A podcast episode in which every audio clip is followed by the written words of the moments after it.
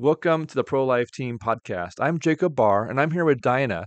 We're going to be talking about some of the stories in her journey over 50 years of pro life work, from the Indian reservation in Arizona to a maternity home ministry in Ethiopia.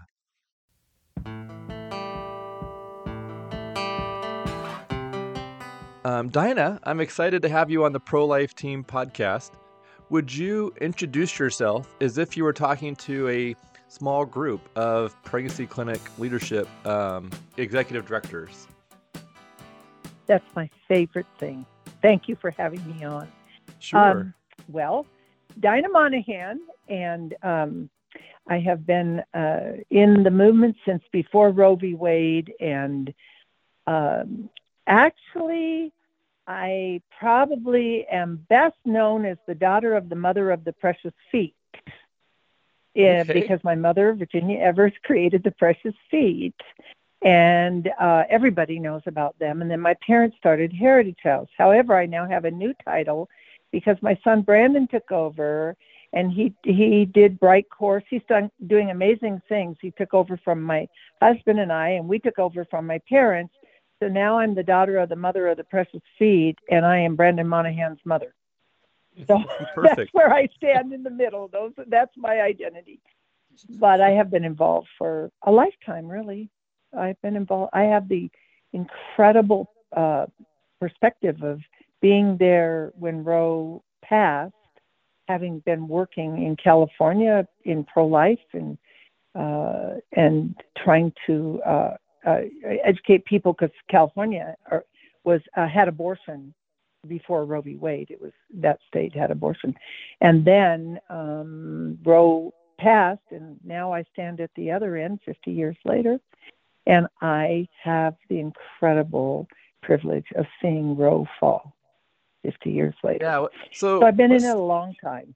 Let's. I want to ask you um, a couple of questions about Roe falling. So I'm going to start off with the emotion question first. What was your emotional reaction to hearing that Roe was being overturned? Like, how, how did that hit you?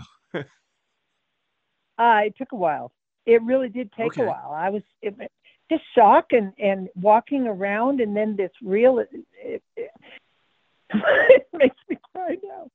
You know, well, that, it happened so um, quick, right? I like never, it seemed like it wasn't going to happen. Yes.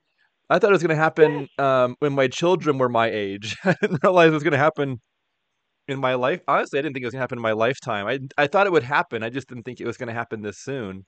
And well, I'm on the other end. I didn't think it would happen because I thought that uh, Pandora's box had been opened, and there was okay. no way in the this culture that we're in that you could close that again. Uh, I just I couldn't even imagine it, and and yet because of the appointments on the Supreme Court, uh, it happened. And so you're you're right. It happened so fast. So um, I just sort of stand in awe of God that it was at 50 years. Uh, it was yes, the, yeah, the, 49 and a half. Like it was in the 50th year. Um, yes. Which 50. is so biblical for something yes. like that to happen. yeah. Yeah. It just, and then you just sort of sit back and smile and say, wow, God, wow, thank you. You know, but then our work is still cut out for us. There's no rest. yeah. There's no everything shifts, but yeah. And so yet everything funny, doesn't shift. Yeah, the word Go rest ahead. is interesting. Um, on my way to do this podcast with you, I was listening to um, Hebrews, and it was talking about the Israelites' journey to find rest and how he, well, they essentially didn't get to go to rest because they were in the in the desert for forty years. But like, it was talking about how like you know, after God did all this work, he rested, and how like the goal line for believers is to find rest. Like that's like that's what we should be striving to be is in God's rest. And so um I think this has been a year of rest after such a long fight. But yeah, you're right. Now it's time to get back to work and to keep working and um but yeah, trying to find God's rest in the midst of all the work. I think a whole, I think an awful lot of uh, people, directors like we're talking to, um, their rest was, if there was any, was very short lived because especially in the states where now they're passing these radical, mm. radical pro-abortion bills in the states that want to become uh, abortion uh, destination sites, and yes. I mean our sisters and brothers in the battle in these states. Oh my gosh, there is no rest, and having to be ever vigilant here in Arizona we had we had good pro life laws, but we just got a committed pro abortion Democrat in governorship, and uh, so uh, we still have uh, a fight. And and there's two levels of this in in the looking at the rest because that's the political fight. Which man, yeah. you stand back and you look at that and you say, it's almost capricious. No, it takes a lot of work, but in the end, I, I'll never forget when Clinton got in, and oh, we had worked and and for all of these laws, and we were feeling pumped because we had a lot of good progress. And literally within two days, he struck down all of our progress. So we look at that and we think, you know, and that for me, it was a seminal point moment because I looked at it and although I believe in political action, I really do. I look at it and I say, it is so tenuous. It's so tenuous. It's wherever the, the wind blows. And so, totally recommitted to, um, we're called to work in uh, sharing life and sharing the gospel, uh, mm. one person at a time. I know that sounds yeah. trite, and yet I have. No, I don't think um, so. I 50, think it makes it's very practical. It well, I got 50 years to look back on. Okay. So the babies that were born to, to in we used to take girls in uh, for six years. We took girls in three at a time into our home. We just uh, and so those babies are now in their 30s and early 40s. And so wow. Uh, yeah, 30. Let's see. The oldest one, that the first girl we took in, and that's a story. That's a miracle. But that young lady, the first one, girl we took in, her they, uh, daughter is now maybe um, 36. That would be the oldest of these girls we took in. So, so I have you, a perspective. Are you able to share that miraculous story, or is that something you have to keep oh, somewhat confidential, or um, how much can you share? No, I can share all of it. She and I have oh, spoken perfect. together. Oh, I uh yeah, it is to watch God's hand. Um, wow, because my husband and I were utterly clueless, but uh, this young woman named Tina and Mike and I, our kids were little uh, if, if any of the listeners know Brandon, he was just a little toe-headed guy, maybe he like 40 what how old is he now? 42 44 i don't really don't know. ask me that. I forget. Okay. i got five kids 26 grandkids and don't remember dates. But anyway well i would guess he he's in his 40s he feels like he's my age and i'm 44 so i'm gonna guess he's in that yeah, ballpark. he is he is. i don't really know and, i'm guessing. and so is that awful? And so anyway, he um, but he was just a little guy, and his brother was a baby, and so there were three at the time, and so we we actually started by taking in a runaway, but then after and then that sort of opened our hearts to this concept, and then a young woman, um, she uh, came uh, and uh, Tina, she first she lived with us. She just she literally told her parents, if you don't find somewhere for me to go, I'm going to call CPS myself. mm. So her parents, uh, she was a shirt tail relative. I didn't even know her, but remembered an Aunt Ginny over there in Arizona. And that's how this whole thing got started. Uh, so she is some, uh, somewhere down the line kind of relative. But anyway, so Tina, uh, so she came to live with Mike and I. And so she she did her, I think it was her sophomore year, maybe. Yeah. Anyway, it doesn't matter. So she went to high school. Everything was fine. So we took her in, and then she went home and she she was raped at a party. Oh. And then a- after that, um, and she was raped raped by someone of a different ethnicity, and so she, you know, she didn't know if that was that baby's or she had a boyfriend, and it was his baby.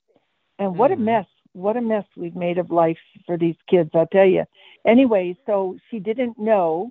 And so um, we knew we would know when baby was born. Um, but we didn't, there was no DNA or testing or anything like that then.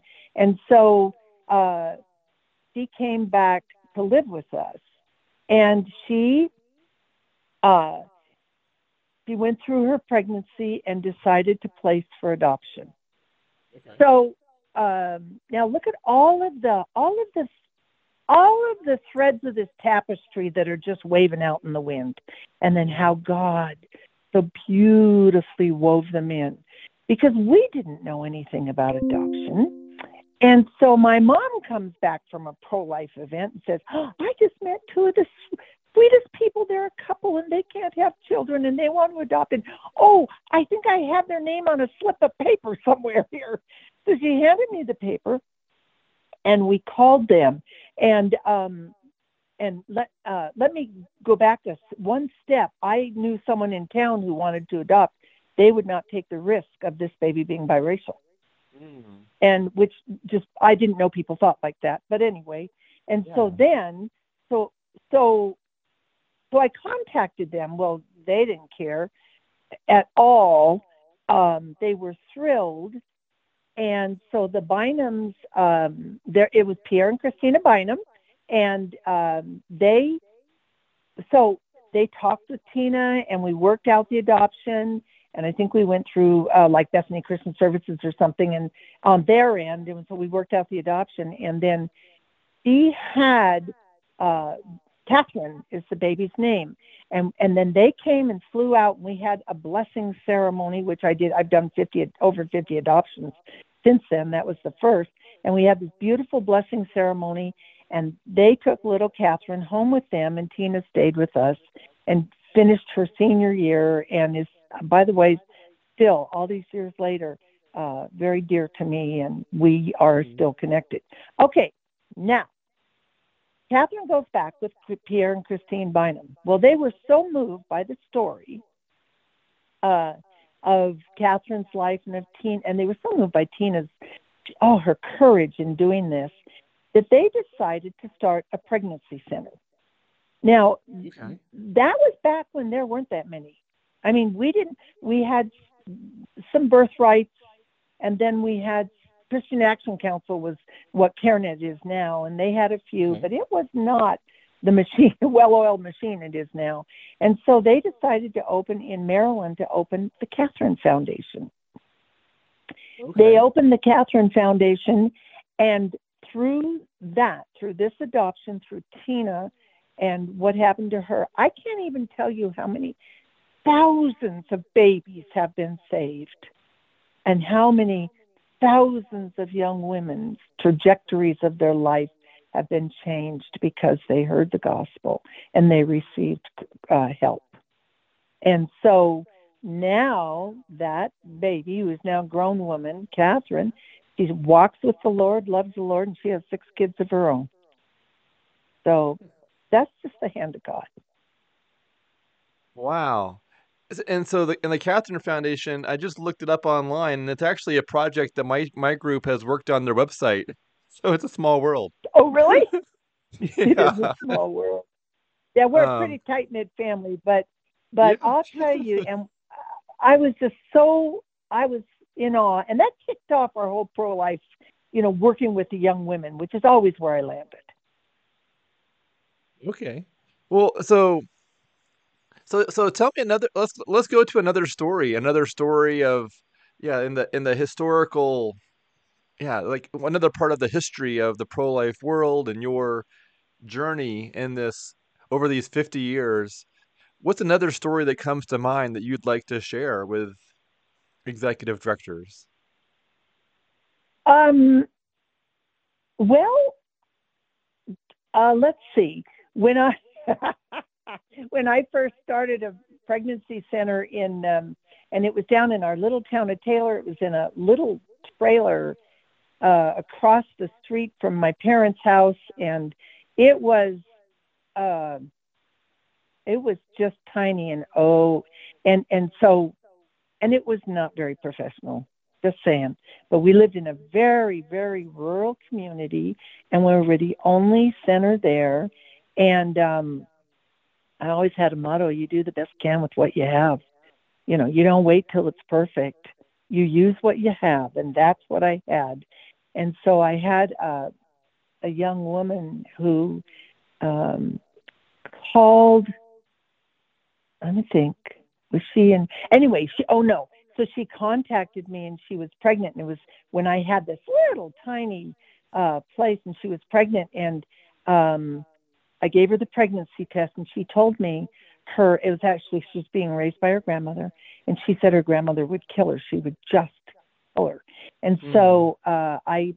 Uh, I just talked to her and encouraged her. She chose, uh, her grandmother had made an appointment. She called me up. She said she's like Steph for an abortion. And she said, I'm afraid she'll throw me in the trunk and drag me there. And so mm. now, my brother at the time was the police chief of Taylor. And again, this is a town of maybe 2,000, but he's the okay. police chief. And so uh, my husband and I took her in. This before we were taking girls in. We took her in and we hid her.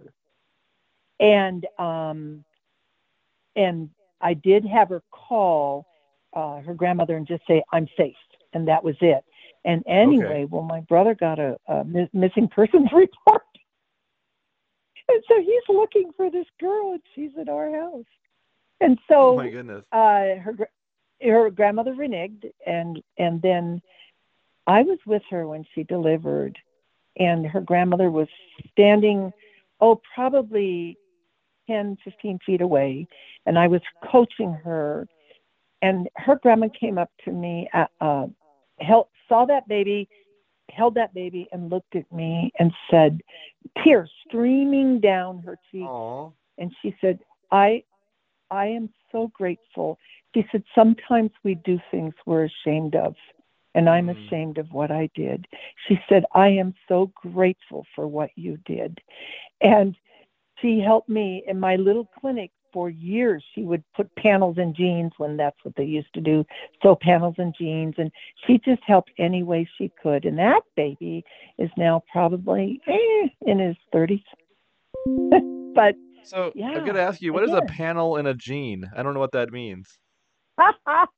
Anybody who is my age or even 60 years or older remembers we used to sew stretchy panels with elastic in jeans. So you'd cut out a uh, you'd, a dip in the jean, oh. cut out oh. the zipper, and then put it in, and it accommodated mom's belly. Trust me, we would never have worn the stretchy, clingy things that show the belly buttons that I they wear now.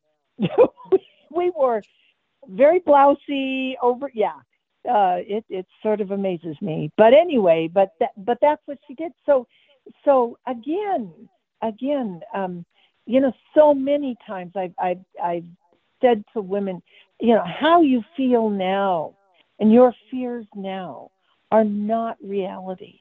They're not, you know, and that so many things can change, but you never can undo the decision you make. And I've seen it over and over and over. Mm. That's that's and that's and that's so true, and it holds true every time. Um, and, and I think that's even you know, abortion is something that people see, you know, they they they they pursue it, and t- but they don't realize that in just a few months, or yeah, in a few months, they'll have an infant, and that infant you know changes everything and if they can if they would just wait until they have the infant they would have a very different emotional response to what's going on in that scenario. Yeah. And then that, That's, and it's a long term, it's a long game because you know from that point forward, you know they're, you know, always glad that they chose life, um, and that and that oh, abortion uh, decision is a very short short term um, thing yeah. that eh, that they might feel now, like it's okay. Yeah, although I have to say, not always, and anyone of anybody listening uh, all right, if you rolled your eyes, stop it. It's th- because we deal with we deal with women who have so many problems, and when they have those okay. babies, um, it's there are problems. I I started a maternity home. I started three centers uh, in the White Mountains of Arizona, and one of them's on an Indian reservation, the only one on an Indian reservation. I have a funny story about that. But anyway, and uh, and it's still going. And then a maternity home up here in the White Mountains. We took girls from all over the country. It's very secluded, lovely. It was great. But uh, anyway, but I did have. It was hard because we got young women who had a lot of emotional problems. They got this baby and what do you do? But you do it case by case, and you trust God, and you get through. And uh, it, it, it's it's you deal with really um, tough life circumstances, and that's one of the challenges. And also, it's just as a Christian, we we walk in it, man. We're mucking in it with our shoes are in the mess in so many of these young women's lives. On the other mm. hand, we walk above it because we have an eternal worldview. And so we're able to walk above it and we're able to to continue doing it not being sucked in because of the messes that we deal with. And this culture has created so many of these messes. They've taken every safeguard out. They've taken everything out that the that would um that i knew in the 60s when i was in high school and uh it just you had cultural norms that were safeguards and they and uh, they're just gone. It's all gone. So anyway, but I was going to tell a funny story because. Uh, yeah, let's tell a funny uh, story about the Indian reservation clinic. That sounds yeah, that's, interesting. Yeah, that, they'll appreciate it. So I we uh, we had Apache. We were down with the Apaches, and uh, the Apache White River Apache Indian Reservation. It's a tough place. It had the highest uh, murder rate per capita in the country one year. And I mm. couldn't believe that, but I checked it out and it was true. And it had a 1700 percent higher suicide rate than anywhere else in the country. So, um, but anyway, but um, we opened up there. In fact, I had a friend who was a Christian, an FBI agent, and that was his beat. And he took me around beforehand to give. I don't know what he was thinking, but he'd say, "Oh, in this house, he he uh, decapitated his uncle and in this house someone was hmm. shot and this. I'm just listening to him and i'm like what are you trying to do? What are you trying to say? But god went before us and we opened and uh and so and we it was amazing the impact that we had. But um i had you you have cultural issues that um, anybody going into that doesn't understand and I, so i had a gal who i'd hired for a director and um, she's talking to me later, and she says, um, "Well, she had a lot of problems, and I I didn't know what to do." Now, this is the director who was a Christian who went to church, eh, but she took her to the she took this young lady to the medicine man, the shaman, oh. to help solve her problems. And I'm like, I don't think I put in the policy and procedure manual not to take people to the shaman for help. So like, yeah, that wouldn't have. It was always I wouldn't have thought of that either. So what? Ha- so what happened there? Well, actually, um, I don't even remember. She, she, we, she left, and then another director came, and then very hard um, because pro-life is a culture. You know that when you hire people who've never, ever, ever been in that culture, it's very hard. But we were blessed uh, the the gal I hired is still running uh, running it. And I'll tell you what else is interesting. We did a lot of pregnancy tests down there, and we had an ultrasound machine, and and then we noticed them dropping off and dropping off, and we're like, this is weird. What's going on? Well, we found out what was going on. The uh, the Native Americans used to they understood genocide. They understood uh, I mean, you couldn't even get birth control through IHS, Indian Health Services. But now, uh, but it started shifting as you know, as the the, the dark side started making inroads and working in, and and so started shifting. And then when we noticed the pregnancy test going down, they were giving Depo-Provera shots to the high school uh, mm. students without their parents' knowledge. And so oh. that's when we, you know, we noticed the numbers drop.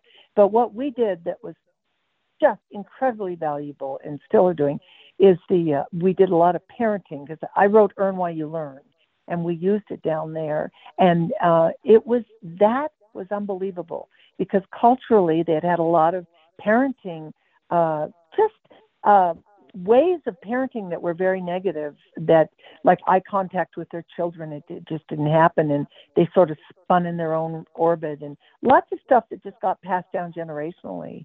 And the impact we saw was incredible. And uh, and then you know, of course, we started to earn while you learn, where uh, instead of giving them stuff, which doesn't help anybody, keeps people in a victimhood mentality. But instead of that, we opened this big, beautiful store, and they were able to shop, and we got lots of stuff because there's lots of agencies would help because it was, uh, you know, on a res, and they were able to shop, and they've got clothes and uh, cribs and everything they needed for their babies, but they learned and they learned different ways to parent. And I have seen over the years the dramatic impact in families because of that. So I want to go back to when you said that you noticed that the pregnancy test numbers were dro- had dropped. That's interesting. That mm-hmm. well, one that you were tracking it with the idea that if it, it, and then you had the reaction that when it when less people came in to get pregnancy tests that there was something wrong, or you were trying to figure mm-hmm. out like what caused that trend change. Um, yep. So did that? So the number of tests dropping is, and how did you find? You know, how did you find that they're taking the the Depo-Provera shots, or how did you go about experience? You know, learning that after you noticed the the data change. Oh, because because down there there's no secrets. Okay. D- down there, it, because so someone found, you know, would say, well, my, a teenager would say, oh, they gave me a shot. Mom would say, what was it? Then they found out, and yeah, they're giving Depo-Provera shots which, you know, they don't tell them the risks. Infertility is one of the risks. And okay. uh, so, a- anyway, you find out, you know, and and so, uh, and then, and then, uh, we got our our center was burned down. burned down. Rebuilt. Yeah, it was burned down. I'm oh my! You, it's been a wild ride. Yeah, it was burned down, and um, and but it wasn't because of anything to do with abortion.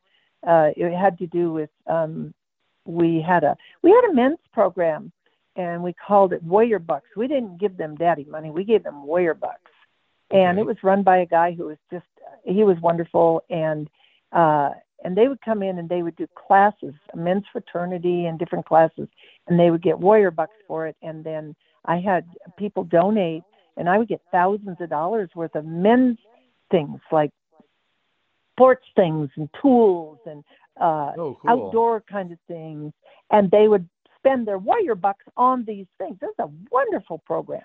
It was an amazing program, and um, and we had 30, 40, 50 men, and um, but anyway, but um, there's uh, so many good people down there, but there but there's a violent element down there that and everybody suffers because of it. And so they broke in, and anyway, they burned the place down, and they were after my mm. my goodies.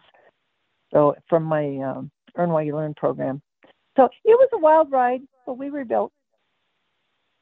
So wow, that is a wild ride.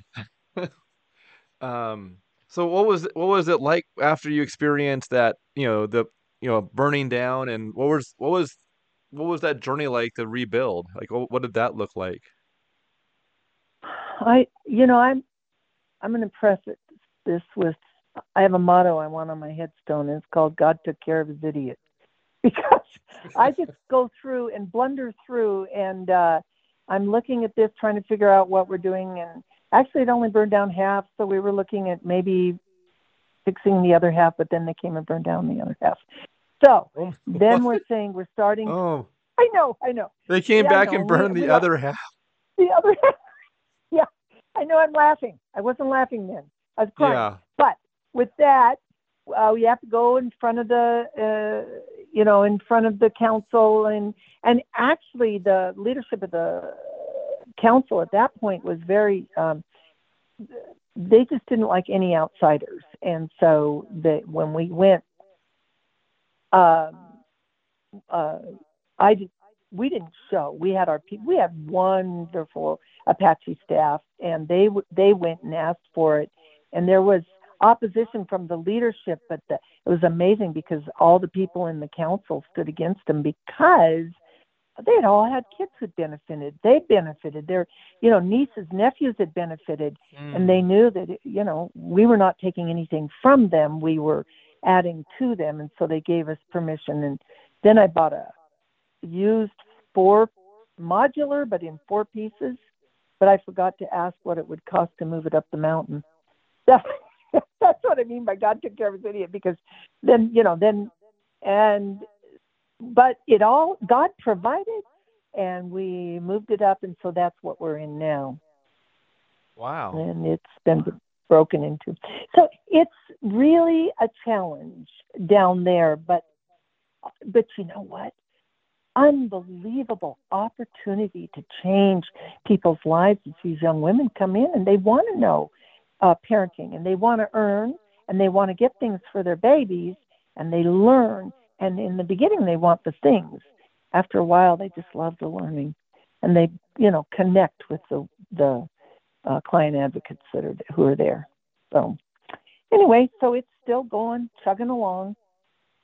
So, all so when it comes to you know the the burning down of half and then the other half and being broken into, how would you reflect on the verse in the Bible that says what what some meant for evil, God used for good? How would how does how has that been shown in your story? oh, over and over and over and over again. I don't know. I just look at it and I, I, you know, you never know what would have happened if staying there. You just you, we don't get to write the ending to any story. Okay. But where we are now um, is, uh, it, I think everybody just seeing God's favor in us rebuilding. We didn't build; we moved four things on. But in all of that happening, and uh, and we're still there. We're still there, and uh, they're still changing hearts, and they're still working with people, and and the community trusts us, and the community um, knows that what we do is good. And so, anyway, That's awesome. There's nothing easy. Any any directors out there will tell you um, there's the romanticizing of this whole ministry, and then there's the reality of this whole thing, and and it's it's sometimes it's not easy. It's it's but in but in the end, how many people? Now I'm just I I have a high school education, and yet I can be and this has happened many times, but I'll just give you one where I'm in Walmart here, which is like the center of our universe and the vortex. You know, I'm in Show Low, which is the big city of about yeah. probably 10, 15,000. And, and Walmart's the center of our universe. So I'm in Walmart and I get a tap on my shoulder and I turn around to see a young lady and she's got a little, um, maybe a two year old in her basket. And she said, You don't remember me. And she said, But I came to see you and I was going to abort, but I decided not to. And this this little boy is is the light of my life, Aww. and I just want to say thank you. But how many how many ministries do we get to see that outcome? Mm. You know, doctors do, the nurses do because they're there, yeah. uh, but not someone like me who just has a high school education, who's just has a passion for this, and yet babies are alive because God was able to put me at a point in time in someone's life. Lots of babies. Oh, that's, that's good. an amazing thing.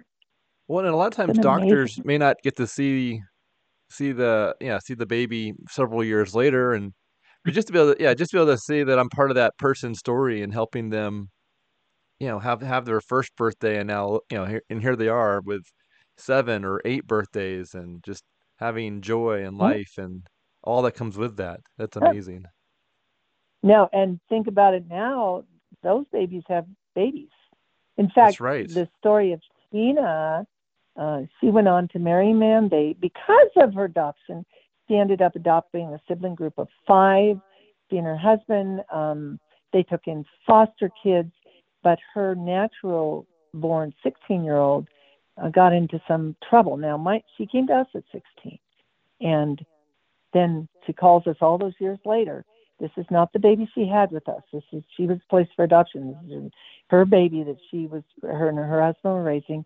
She got into trouble, and I just was. It was incredible because she said, "Dinah, could she come live with you?" And I'm thinking, man, I'm feeling old. So I'm taking the children of the girls who first girls who came and lived with us, and she lived with us for a while and actually got a lot of things sorted out and went back a very different young lady. So anyway, wow. what an incredible, exhilarating journey to be part of something like this. That isn't that's an that is an awesome. So you yeah so you helped Tina and then you helped Tina's future child or her second or future child. Um, yeah. Wow. Yeah. That's that is awesome. God. Do you talk about you know God stories. They're just uh, they're they're everywhere. Any of those directors know because they walked in miracles. We we had a sign over um, in our main office, and it sort of said we walk in miracles, and we walked in miracles. Um, we walked in daily. We walked in miracles. We I remember once a an Apache girl came in with her mother, and she was adamant she wanted an abortion. So they called me into the room, last ditch effort. So I sat down with her and and it was interesting because her mother was uh, ambivalent but very reticent to say no don't have this baby i took her aside later and she had had an abortion didn't didn't want her daughter to have the abortion but felt she had no right and so we were able to talk and and and, and shed some truth on that. But anyway with that said uh she agreed to an ultrasound and we gave her an ultrasound and her that baby was truth. In fact i just uh, connected with the grandmother on facebook about a month ago and she was saying you don't remember me do you? I hear that a lot. Uh, and she relayed the story and you bet i do. The baby in in its womb mom is watching lifted both hands and clapped just clapped Mama changed her mind, and I got invited to that baby's first birthday. And now, just last month, I talked to the grandma, and of course, that baby is now a young man, and their delight. So, you know, we who gets to do this where we change generations? We can impact generations that wouldn't be there. It's, yeah. the, the pro life movement is a sacred calling. It's I don't when you're in the trenches, it's hard to see it. But I think when I've been, you know, in it so long and to have so many stories unfold, and I get mm-hmm. to see second generation and um, actually some third. See, the mom lives with me. The baby grew up. They had, yeah, yeah. I when you get to see that, you realize what a sacred, amazing calling this is. I, it, it's just unbelievable to have this kind of impact. So yeah, anyway. if you think about it, the the second and third generation, you know, those are well, someone doesn't get to the twentieth generation any other way except by going through the first and second and third, and exactly. so it there's no there, yeah, sort of like you know, we're essentially we're trying to help save um, families more so than a child. Like yeah. it's an entire family tree of connections yes. that you know that that could be stopped short eh, through an abortion, or they could yep. be preserved through through a life decision. Yes. Yeah. That's we ha- we know and we know that on the back of that tapestry, it's the most tangled looking thing you've ever seen, but on the front, it is beautiful. and that's the tapestry God is weaving because He sees all those generations forward. And He places us in that room with that girl for that time. It's a it's a it's an amazing calling. And you know i i want to just say something um yes. about because god has he has been so good to us. And uh, my husband and i uh he passed away six years ago but um before he passed away the five years six years before he passed away uh he he and i maybe seven he and i went to um took a trip to ethiopia and we had no idea why we were going. We literally looked at each other with suitcases packed, and someone said, "Why are you going?" And we looked at each other and said, "Why are we going?" and we met up with someone we'd never met who had a ministry there, and uh, so we're in Ethiopia.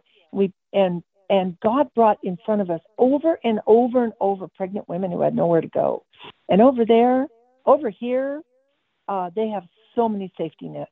Cause, and I started a maternity home and ran it for 20 years over here in the White Mountains. Um, so then I retired, and then I'm over there, and I'm listening to these stories and looking at where they lived, and and, and it's just stunning to me. But anyway, so we went not knowing where we were going. By the time we left, uh, we had started a maternity home in Ethiopia, and um, it ran for five years, and every one of those babies were slated for abortion. And actually, oh, wow. I'm still doing it, but a different way. I'm leaving actually in 10 days to go back. So, anyway, um, but you see, that bloodlust, that evil bloodlust that is Planned Parenthood, is also Marie Stopes in uh, in, in in Africa. And so you said Mary uh, Stopes. What is have, Mary Stopes? It is the Planned Parenthood equivalent. It's a woman. Uh, she would be the uh, equivalent Margaret. of Margaret Sanger. Oh my goodness! Yeah. I didn't. I've never heard about Mary Stopes Margaret before. yeah, she's the equivalent of Margaret Sanger, and they have um, they have abortion clinics all over. And okay, I got to tell you a funny story. So anyway, okay. I don't know if this is going the way you wanted to go, but anyway. Oh, that's perfect. So we're we're in Ethiopia, and they Marie Stopes uh, the abortion clinic, they put a blue star, not the Star of David, but a five point. They uh, okay. they put a blue star. Any business where they have gone in and given them pamphlets, they give them a blue star. Stores and and they display it, and women know they can go in there to get uh, abortions. And so oh. I'm looking at that. I, yeah. Oh yeah, they've got it nailed. They're they're so busy in Africa, you know, um, and and it's the most oh, it is the most it's racist. It is so hmm. racist. They're poor, they're disadvantaged. Let's just let's just uh, mm. both both infertility. They have a lot of things that result in infertility and also let's abort their babies. So anyway, but I'm looking at these stars and I'm thinking, all right, we need our own symbol. So we developed a sticker that is the equivalent of I'm I'm a child, not a choice, in two languages, or Amharic and Oromo, which are the two major languages there. And anyway, and uh, and there's these little things called bajajes, and they look like beetles on motorcycle uh, fronts. They're three wheeled, and that's where every, they look like. If you've ever seen them, they're that's how everybody gets around. So you hop into a bajaj and you go around. Well, they're they're like scurrying around, like beetles scurrying around so we printed up these big stickers, probably 12 inches across, ovals, uh, and um, and we went out and we stuck them on the back of all the. They, we asked them; they were all excited. So all they they just wanted something cool. All these bizarre, hundreds of Bajaj drivers had this sticker stuck on the back of their um, of their little Bajajes and and all over the city. So we had a pro life statement all over the city and a number they could call. It was pretty cool. Wow. It was just, you know, it's just like seeing something and just don't throw your hands up. Just look for a creative way to deal with it and to counter it. Yeah. And um, in fact, I'm going back the 10th to meet with some very committed pro lifers to start an organized pro life um, organization and Raul uh, Reyes is coming, and he's going to talk uh, to them about how to present the pro-life message. And then we're going to also work with women. See, because now what's happening, it's not the Muslim women uh, who are getting abortions because they are very pro-life. It, so it is the Christian women and the um, Orthodox women who are getting abortions, and they don't know. They just know it ends the problem. And and so so, and then the emotional impact happens. And so we are, I'm going to be training 10 women in, in how to um, work with women in post abortion and how to get this, in, how to get the word out because it's such a, a shameful thing. Women won't admit it. And yet there's so many women suffering in the church.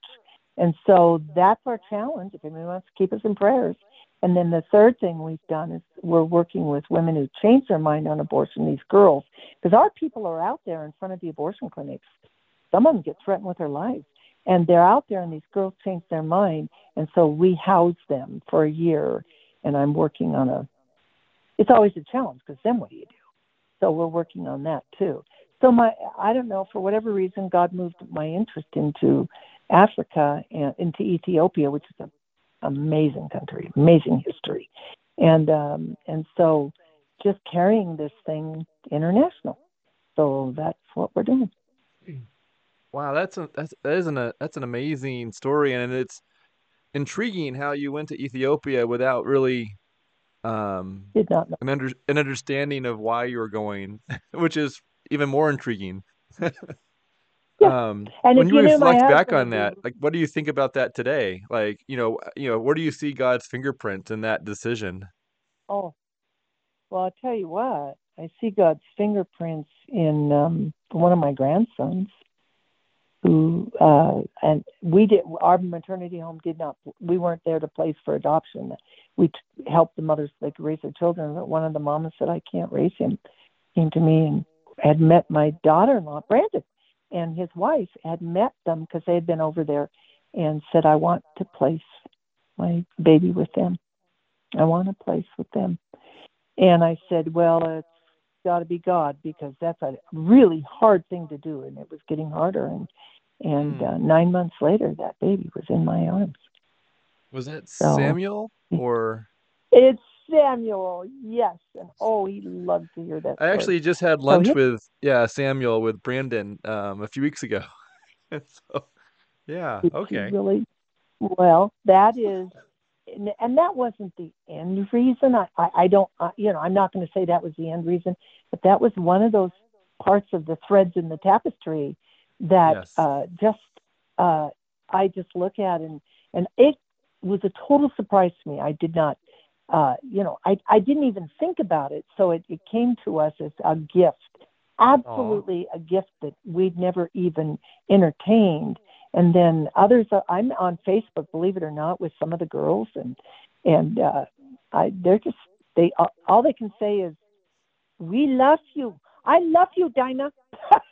Or they can put the little heart emoji but trust me they, i hear from them. I can't even tell you what a blessing that is for me just know these girls and they're many of them are walking with the lord and it's hard it's a struggle there but well, thank you. I don't this know. has been such a good experience or time hearing your stories.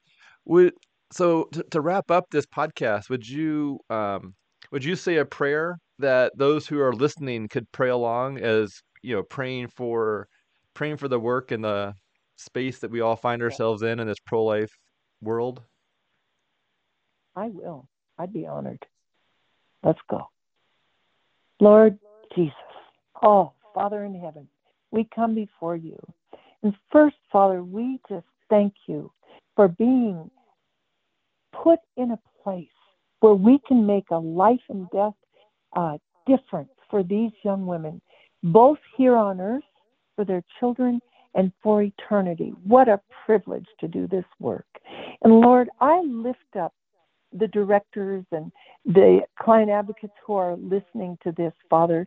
And Lord, if they're discouraged because it comes with so many problems, Lord, I pray that you would just gently lift them up and let them see beyond the discouragement to the blessings, Lord. Father, I pray that as these women walk um, through the the ministry daily ministering to each of these women, and it's exhausting. That, Lord, you would be their strength. Father, that you would be their sustenance, Lord, that you would just remind them that sometimes that tapestry looks awfully messy from the back, but you are always, always, always weaving something beautiful for your glory and for the blessings on generations. And Lord, I thank you and I pray that they, these people who are on the front lines, Lord, they have an understanding, a true knowledge of the privilege. We know the responsibility, the Lord also the privilege and the joy of being used in such an amazing way. Bless each person listening, Lord. Bless them, lift them, them up, encourage them, Lord, as they bless so many others that you put in their path. In Jesus' name, amen. Amen. Well, thank you, Diana. This has been just an absolute pleasure to hear your story and just to see your heart for for those who are broken and in need and um, and vulnerable and um, just in need of a hand and help and love and care. And so it's yeah, thank you so much for being on here today. Um, yeah, oh, really enjoyed privilege. hearing your stories. oh well, if you want to call me back sometime, I got a lot more. Perfect. Yeah, of course. sounds good. All right. God bless you. God bless uh, you too. All right. Bye, Dinah. All right. Bye bye.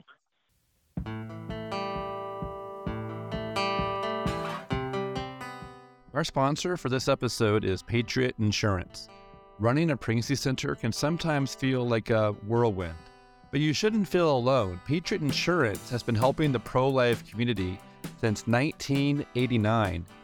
They have your back so you can focus on what matters most saving the lives of babies and mothers. Supporting our sponsors like Patriot Insurance supports the Pro Life Team podcast. Thank you.